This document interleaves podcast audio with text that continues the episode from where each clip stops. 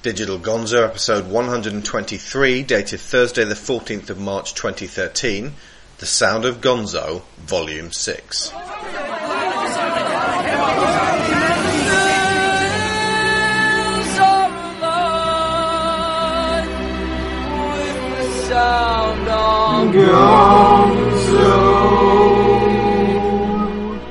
Welcome to Digital Gonzo. I'm Alex Shaw with another celebration of music in film. Once again, my co-host and I have brought six tracks along to discuss. However, I am now opening up the floor to movies that I actually have every intention of reviewing in full in the near future, as well as those that I've already covered, simply because there are so many wonderful pieces that we can highlight in this manner. Similarly, what better way to give you folks reason to get on board coming shows early than by giving you some musical flavour to whet your appetite. My guest this time around has been on Digital Gonzo a dozen times already, and several episodes of Digital Cowboys before that, which is how we first connected. From Cane and Rinse, the Right Honourable Mr. Joshua Garrity. Hello, everyone. Your first one. Okay, this first pick is uh, Nausicaa of the Valley of the Wind. Um, this soundtrack's kind of weird because the way it's arranged um, on the CD is it's in movements rather than tracks. So unfortunately, mm. we haven't really got a track name. We've just called it the opening music. Uh, mm. But this music uh, is written by Joe Hisaishi, who uh, is famous for doing a lot of the scores for the Ghibli movies. Um, and this piece of music in particular plays over the opening credits, um, and it's a wonderful piece. So, uh, well, we have to describe because a lot of people won't have seen this or even heard of it because it's it's a bit more out there yeah. and rare. What what's the scene? Set the scene for people. Okay, Nausicaa of the Valley of the Wind is a post-apocalyptic movie, but it's set like a thousand years after the apocalypse. So civilization is slowly starting to rebuild itself. It's not quite there, but we have communities, we have like laws and governments starting to prop up again.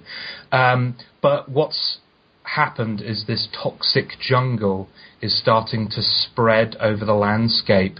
And if you enter the forest, you'll die because the air is toxic. But you can't chop it down because these giant insects will kill you and destroy the village where these people have come from. So it's this inevitable death that's spreading across the landscape. It's an animated film. Actually, it's not a Studio Ghibli film, but it was made by many of the animators who went on to do Studio Ghibli. And is, is this a, a Miyazaki film as well? Yes, yeah. It's actually, actually it's actually based on a manga by Miyazaki. Yeah, he said the only way that he would allow it to be turned into a film is if he was director, and thank God they said yes. So uh, if you've seen some Studio Ghiblis out there, if you've ever seen Princess Mononoke, it's it's similar in tone and flavour, and definitely worth tracking down. We're going to play the opening track that sort of plays over the titles of it. Or what, what should people be thinking of at this point? Deserts, jungles? Um, think about the sky actually, because at some point during this piece of music, it explodes and the violins take over from the piano, and from that point onwards, you're seeing Nausicaa glide across the sky mm. and moving through the clouds. So just have that in your mind while uh, listening to this piece of music. And she's on sort of a, a, a an air glider yeah. type thing. Okay. So this is the main title for Nausicaa of the Valley of the Winds by Joe Hisaishi.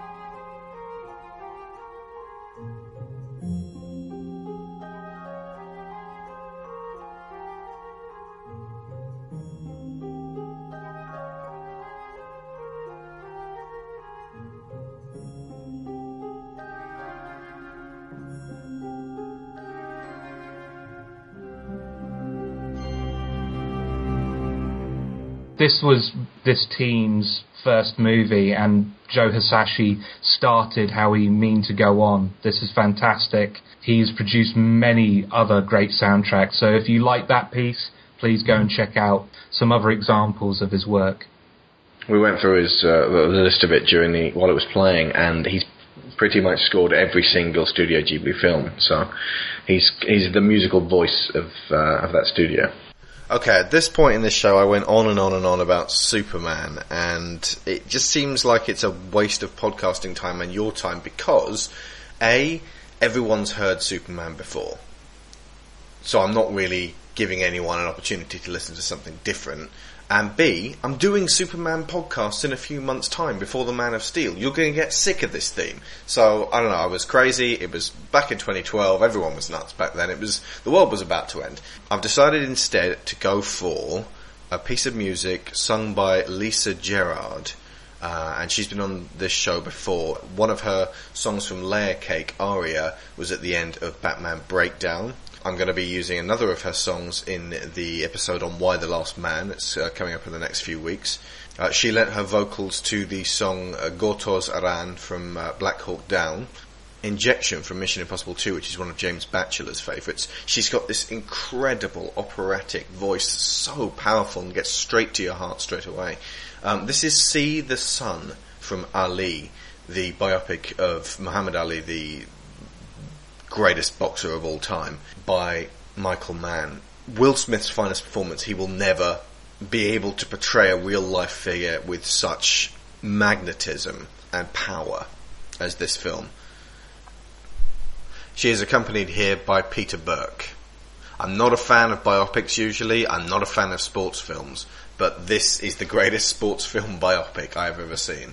It does what the best of them does, which is not only capture the personality of the subject and the people around them, but it captures the feel of the world at the time it's set.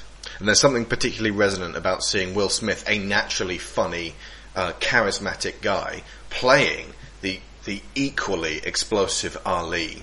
And he's got this look in his eye like he could do and say anything at any point. It's just, it's electric to watch.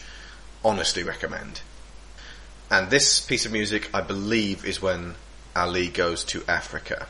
See the sun.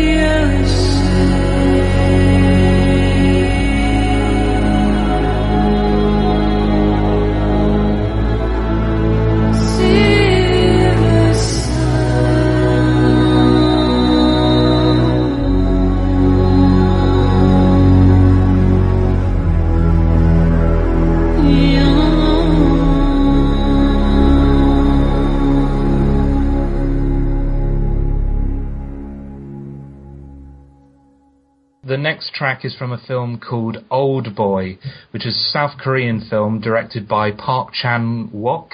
It's part of his Vengeance trilogy, uh, the other two films being Sympathy for Mr. Vengeance, uh, Vengeance and Lady Vengeance.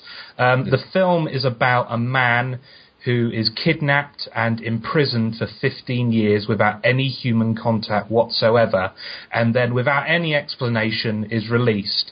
And the whole film is essentially about him discovering why he was imprisoned and finding out who's responsible. And I'm not going to go into any more detail than that. Go watch the film. The soundtrack was written by three people. Sorry if I pronounce your names wrong, guys. Uh, Chao Sung Hyung, Lee Ji Soo, Shum Hung Jung, I think. That's how you pronounce it. Sorry, guys. Sorry, South Korean people. This track is right at the end of the movie. It's called The Last Waltz. A lot of horrible, horrible things happened during Old Boy, and it was nice to end the movie on a nice, peaceful, and relaxed track that allows us to reflect on the events of the film.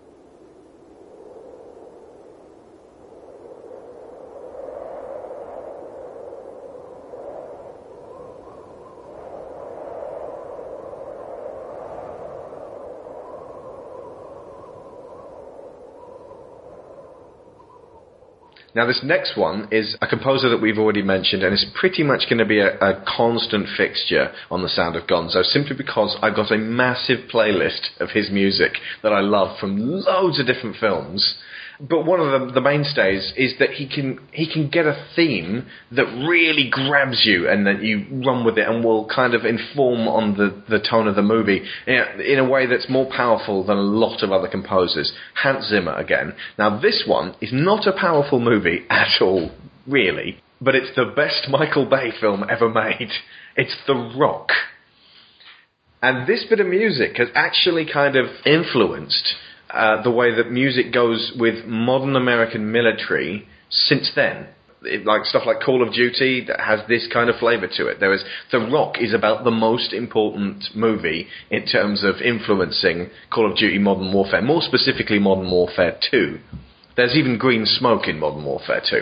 Um, the film, I don't know whether we'll ever actually re- review it in entirety. I, I think it's, there are many aspects. I can't just say it's great. Just say That's it's not- really fun. Good enough, yeah. It's really fun. It's great seeing Sean Connery uh, effectively reprising his James Bond role again, uh, and up against Nick Cage, who for once, for once, is not too over the top. Although he, he does get to shouting quite a lot in this one, he doesn't end up like, you know, very shortly afterwards he portrayed Castor Troy in Face Off, and it was all over after that. I liked how you said uh, not too over the top instead of No. not over the top. No, no, he is a bit over the top. Yeah. He shouts uh, occasionally. Very specifically, the uh, I I did some checking up on this. Quentin Tarantino did an uncredited script Titan, and uh, that actually stands to reason. If you if you listen to some of the the wittier back and forths in the the film, it, it does sound like someone smart who understands dialogue has gone through there, which is rare for a Michael Bay film. Let's face it. The film for the uninitiated is about, and actually this it's this, this guy's theme. General Hummel, played by Ed Harris, has led men in and out of conflict for America for decades now, and has seen the families of the men he's lost alongside him passed over by the government and denied you know, substantial recompense for the fact that their uh, you know, men and women from their families have died, and is sick to death of them being ignored and the the fairy story, in his words, fairy stories told to them about how their uh, relations died. So he rather unwisely holds the American government hostage by taking over Alcatraz Island with a bunch of tourists there as collateral in case any countermeasures are put into place. He then holds San Francisco to ransom with rockets. It sounds as stupid as I'm saying.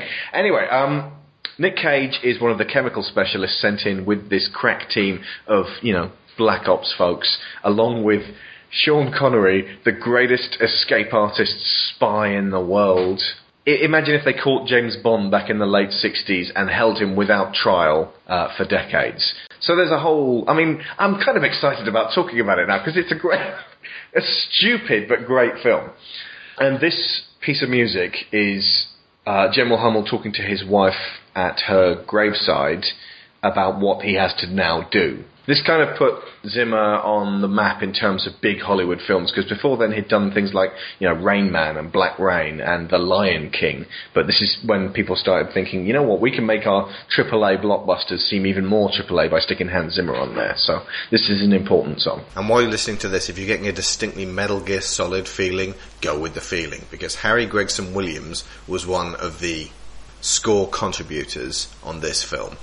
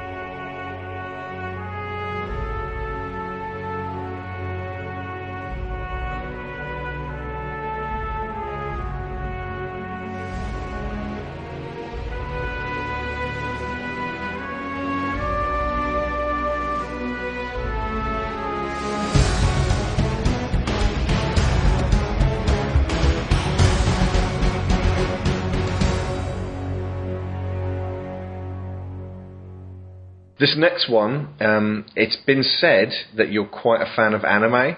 Yeah, yeah, I'd say that. This is uh, two for three so far on your choices linked to anime. Yeah.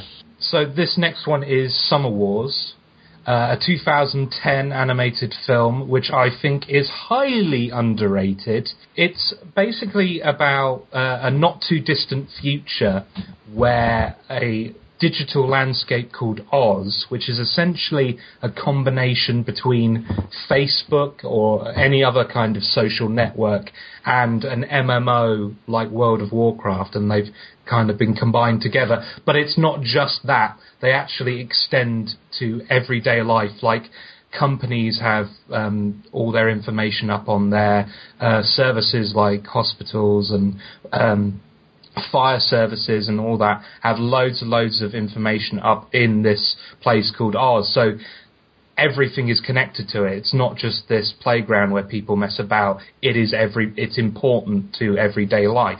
This soundtrack was composed by Akihiko Matsumoto.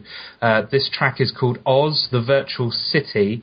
And when you're listening to this, I want you to imagine you're entering this virtual landscape where loads of information and images and avatars and all sorts of interesting creatures are whizzing past you as you travel through the information highway.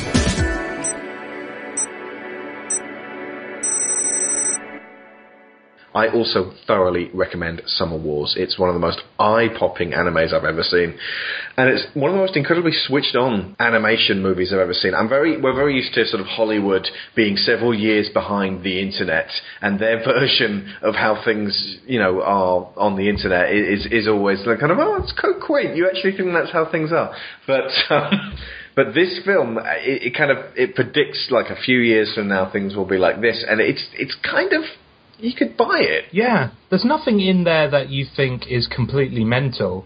Mm. Um, it, it just we're already so integrated with the internet as a society that it makes sense that we'd go that one step, you know, further. And you're right, it is underrated. It's got 76% freshness rating on Rotten Tomatoes, mainly down to the fact that so few reviewers have actually been counted on it, and five of them were sourpusses. So this next one, um, I haven't got much to say about the film itself. It's a film I'm almost entirely unlikely to ever review. Uh, it's Black Beauty from 1994. Uh, which is, a, you know, a fine adaptation of the uh, the, the, classic children's book. Uh, I, I, believe this one has Ewan McGregor doing voiceover for the horse. Uh, who, I mean, the whole for the uninitiated, it's a it's a horse's life story told from uh, his point of view. Um, but it starts with this wonderful piece of sort of violin music, which uh, you'll hear in a second. That because of its sort of oldie worldy children's booky feel to it, it was the first piece of music I thought of while I was reading Wolverine Origin, which, if you folks have uh, have read, it's about a young boy uh, in a British Columbian mansion a hundred or so years ago, uh, befriending a, a red-headed girl, and you know he's a sickly fellow. And uh, as it turns out, this young lad Jim Howlett turns out to be our Logan. Uh, but the whole thing is done like the Secret Garden, and it's it's written by Paul Jenkins, an entirely fascinating viewpoint on Wolverine, and it was so cack-handedly portrayed in for like a, a minute and a half at the beginning of the Wolverine X-Men Origins movie. I mean, the fact that they even used the word origin in there ties it to this story, which makes me ill because they could really. I mean, frankly, they could just have taken the Weapon X storyline, the origin storyline, woven them together in flashback, and made that the Wolverine movie, and it would, would have been fantastic. So really what I'm talking about here is pitching Wolverine Origin to you and saying, get hold of the Black Beauty soundtrack and listen to it while you're reading because they fit together perfectly.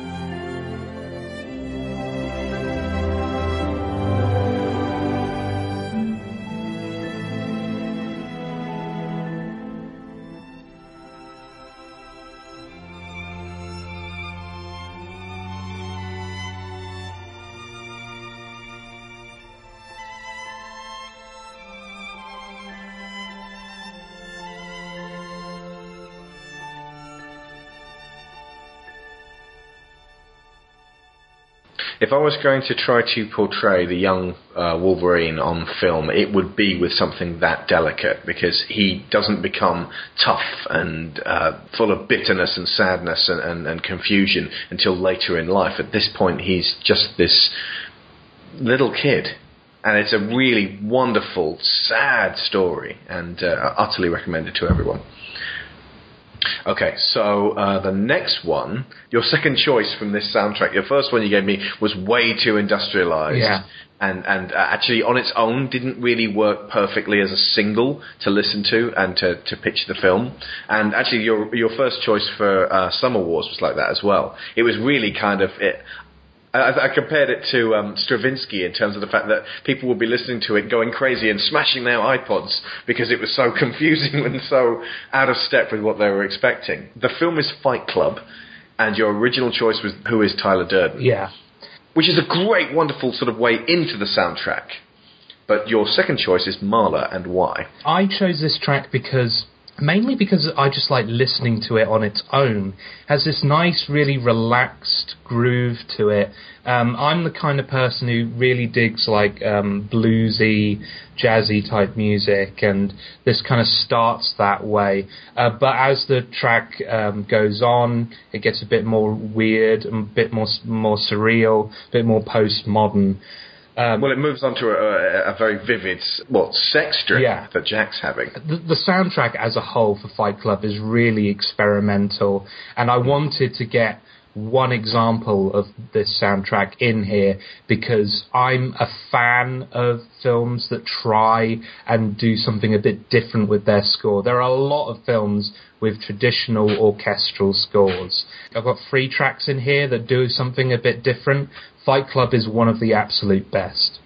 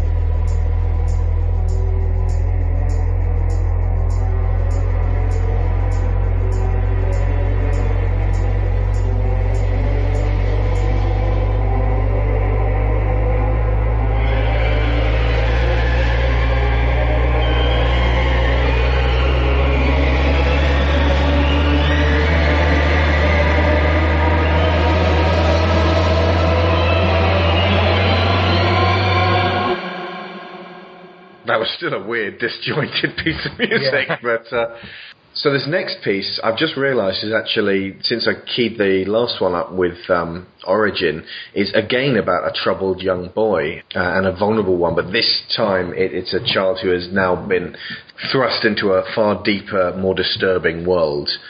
It's The Sixth Sense. Interesting enough, came out almost exactly the same time as Fight Club. It was massively influential in its time as well. For, for me, this is the greatest ghost story told on film. Uh, regards to the impact that the dead would have on the living, uh, specifically on the one person who is able to actually see and communicate with them, it's it's chilling, and it's the one time M Night Shyamalan has been so on the money, and not a shot of this film is wasted. It's wonderful, it's horrible, and I will be reviewing it at some point. Now, this piece of music that I've chosen is actually two. Uh, it's the uh, opening "Run to the Church," which is the central theme, uh, and then "Tape of Vincent." So you start off with this kind of mournful, sad, you know, little boy. The second part, "Tape of Vincent," is how this very special ability and special affinity has affected in a genuinely horrible way uh, another child named Vincent it, it it it just gradually becomes more unsettling until it sort of finally it pulls in with this very dramatic. There's a collection of notes that could be harnessed, which uh, uh, it's, it's hard to say exactly what, but it reminds you of something that's beyond what we know, and that happens repeatedly in this soundtrack. Uh, it's James Newton Howard. It's James Newton Howard at his absolute best. It's ethereal, and it's a genuinely unsettling movie with a kind of wonderful resolution and immensely powerful score.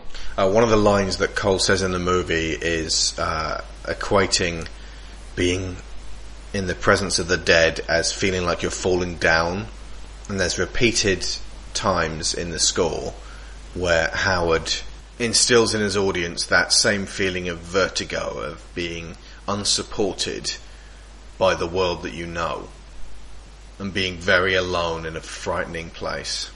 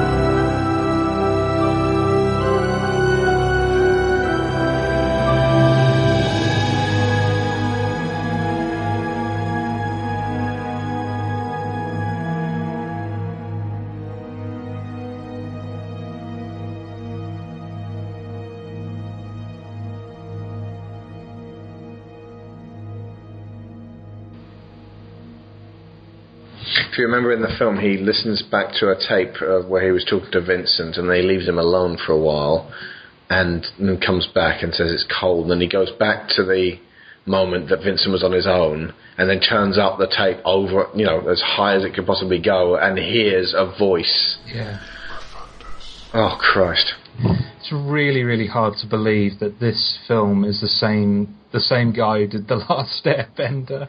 Really is. Uh, the next film I'm uh, film soundtrack I'm going to talk about is Lost in Translation.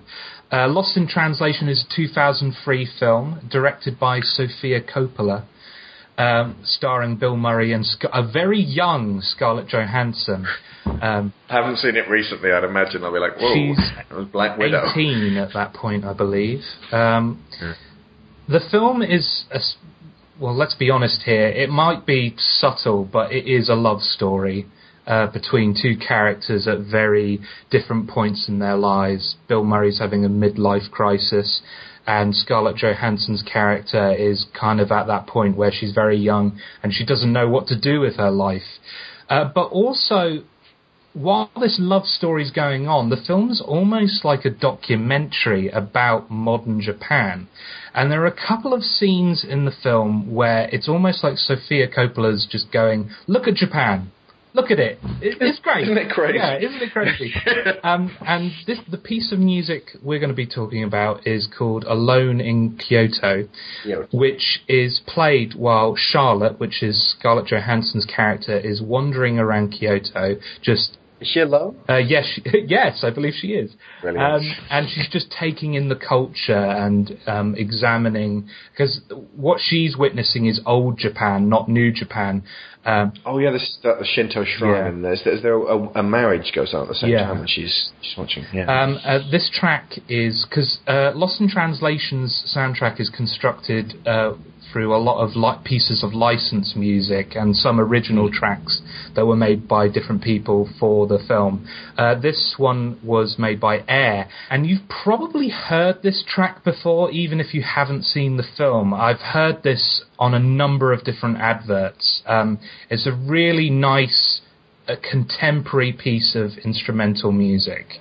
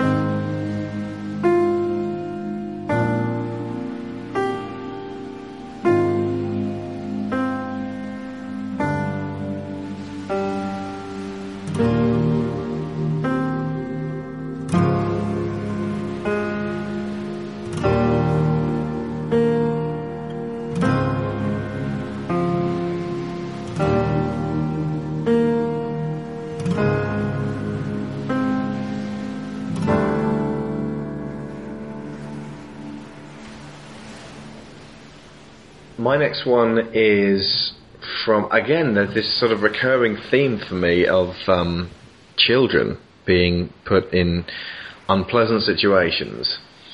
Um, it's actually from Lemony Snicket's A Series of Unfortunate Events, a film that I sh- should probably be reviewing at some point. It's from a series of books, and this first film covers the first three of them. And they, they had planned to do more, but they were also hoping to make a bajillion dollars from this first one. And it didn't make a bajillion dollars. So it's the only one, and it will probably be the only one. It's an oddball little kind of I want to say Tim Burton esque, but the good kind of Tim Burton, and um, it has Jim Carrey in a, a, a, a, you know in one role in multitudes of disguises, acting totally wild and crazy again. Uh, but it also has some really good child actors. Liam Aiken and Emily Browning play uh, Klaus and Violet. Uh, and there's also a, a, baby named Sunny who bites. Their parents are killed in a horrible freak accident, and the Baudelaire orphans are sent to live with their uh, cruel, negligent, uh, very eccentric, and very greedy uncle, played by Jim Carrey, Count Olaf. And the, their adventures seem to stem from them trying to get away from him and going to different foster parents and ending up with him pursuing them even further because he wants to get his hands on their inheritance. And it's kind of an uneasy film, but it's also really, it's not the least bit patronizing to children. In fact, it, it prizes and cherishes intelligent children and you know slightly more forward thinking deeper darker thinking children. Uh, it's narrated by Jude Law magnificently as the author Lemony Snicket. Musician behind it is Thomas Newman. Now I had him on for uh, episode 2 with the Meet Joe Black track and this one isn't actually a million miles away from it. It's also not a million miles away from Finding Nemo, but it's stuck in my head. Now, this is at the very end of the film where the children discover a letter from their parents that they that was sent to them while their parents were still alive, and that they had no idea what was going to happen. And it's a wonderful binding moment that kind of repairs their shattered family. And it, you know, even though there aren't going to be any more films to do with that, it's it's kind of a really nice sort of capper on this particular story. Uh, so uh, this is uh, Thomas Newman's The Letter That Never Came.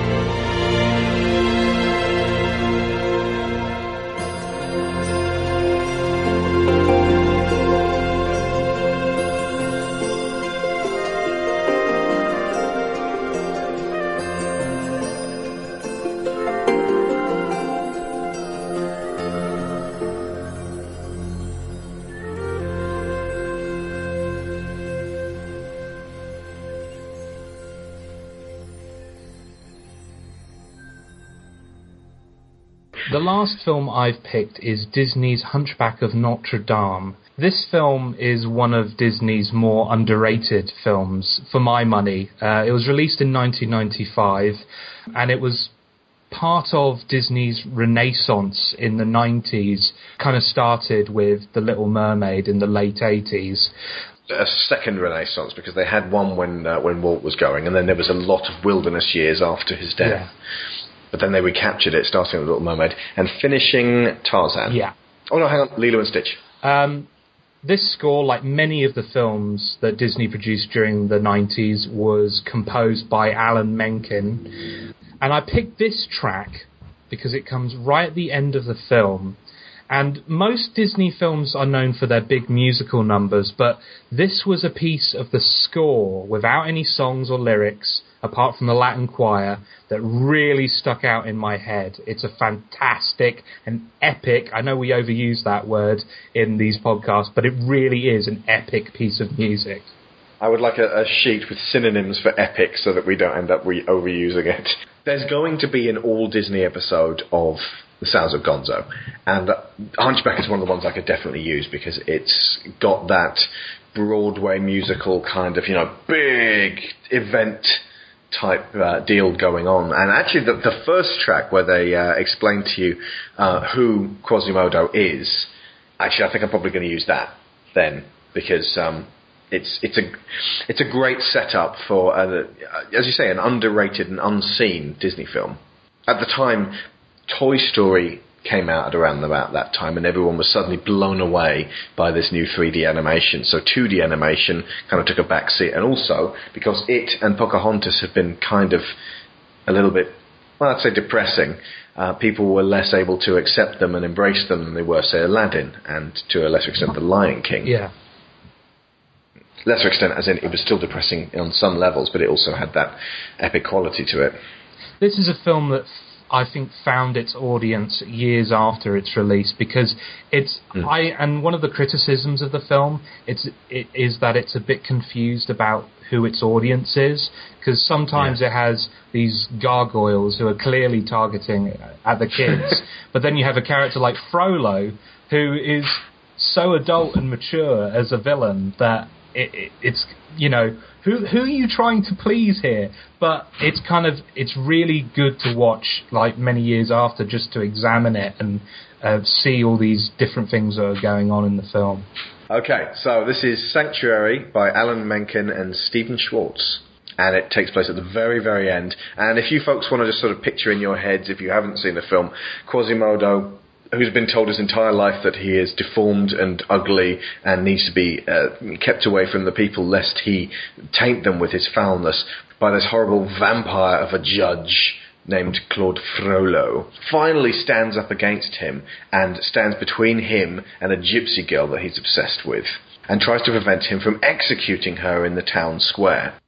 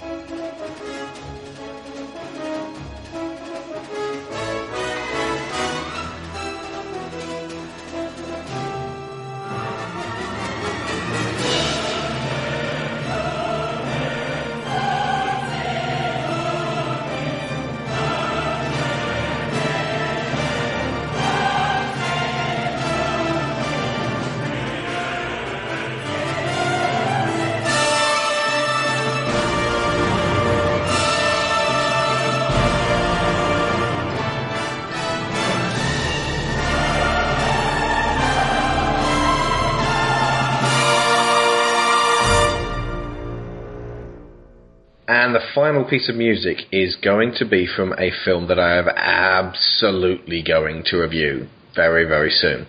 But I wanted to give this one piece of music its chance to grab hold of the people who haven't yet seen this film and convince them. Because, frankly, if you've not yet done it, this will sway you. Just I'm banking on that. It is called How to Train Your Dragon. This piece of music is called Test Drive, and it is one of the most powerful combinations of exhilarating music and exhilarating film that I've ever witnessed. This was a 3D film, and I don't care about the 3D version of it, but when I watched it at home for the first time ever, it's when the uh, young Viking who has first worked out how to harness the dragon he's just befriended and actually fly on the back of and with it and help this dragon, Toothless to fly because without his uh, technological aid, the dragon can't even spread its tail feathers anymore. It's been, he's been uh, wounded. I'm assuming you've seen this one. Oh, Josh. absolutely. If uh, yeah. if Alex's uh, opinion on this film wasn't enough, um, I think this is an absolutely fantastic film, and it's DreamWorks' best. And if this was a Pixar film, like I, I wouldn't be able to tell. You know, it's mm. that kind of quality. Um, yeah. Please go and watch this film. It's uh, Chris Sanders was uh, one of the uh, men behind it, and he was uh, behind Lilo and Stitch, uh, the aforementioned uh, Disney film, which is again about two misfits finding each other. Well, this piece of music is the first test flight where Hiccup gets onto the back of Toothless and I found myself while watching it on the sofa leaning to the left and the right as the flight was taking place. There's a sort that you can feel the wind in your face, and you can yeah, he's zooming over the sea and weaving in and out of rocks, and in the middle of it, Hiccup comes off his saddle and is tumbling down, but because uh, he's not helping Toothless to actually extend his his tail fluke, his his rear fin, because he can't assist him in that. Toothless can't fly either, so they're both tumbling down to their deaths, and he has to negotiate his way back onto his uh, Toothless's back, and Toothless has to help him, and it becomes about how they are at this point becoming one being, dependent on each either half, and then the, it just roars back up again, and they and they fly back through into the air. It's incredible, and I'm going to close out now, and then we're going to finish with this piece of music. Uh, so before we go. Just give us one really good episode of Cane and Rinse that people should check out. Um, I think you should check out the Bastion Cane and Rinse simply Oh, because nice. it links in with this episode, particularly because the music in Bastion is absolutely fantastic. So go check that It out. is. I, I'm fairly certain that if we, uh, well, when we do our first um, video game related musical, Sound of Gonzo, Build That Wall is going to be in there. Yeah. Thank you very much, Josh. And folks, if you like the amount of uh, detail and effort that goes into uh, reviewing movies on uh, Digital Gonzo, that is matched in Cane and Rinse for video games. So check it out. Okay, so this is How to Train Your Dragon Test Drive by John Powell, who is absolutely one to watch. I believe he did the music for the Bourne trilogy. He's contributed to Shrek. He did do the Bourne trilogy. He did Mr. and Mrs. Smith, X Men 3: The Last Stand. Hmm, well, we all have our off days. Uh, but How to Train Your Dragon is absolutely magnificent because it's it's set sort of in the eh, kind of in the Outer Hebrides. There's this kind of a Scottish flair to it as well. So you get this pipe music in there as bagpipes, and then you get sort of the Scottish flute eh, mixed into the music. Go running to this music out on the hill, in, in amongst the heather, bounce off rocks like a mountain goat. You'll love it. How to Train Your Dragon. Test Drive. John Powell. Ready? Three, two, one, go.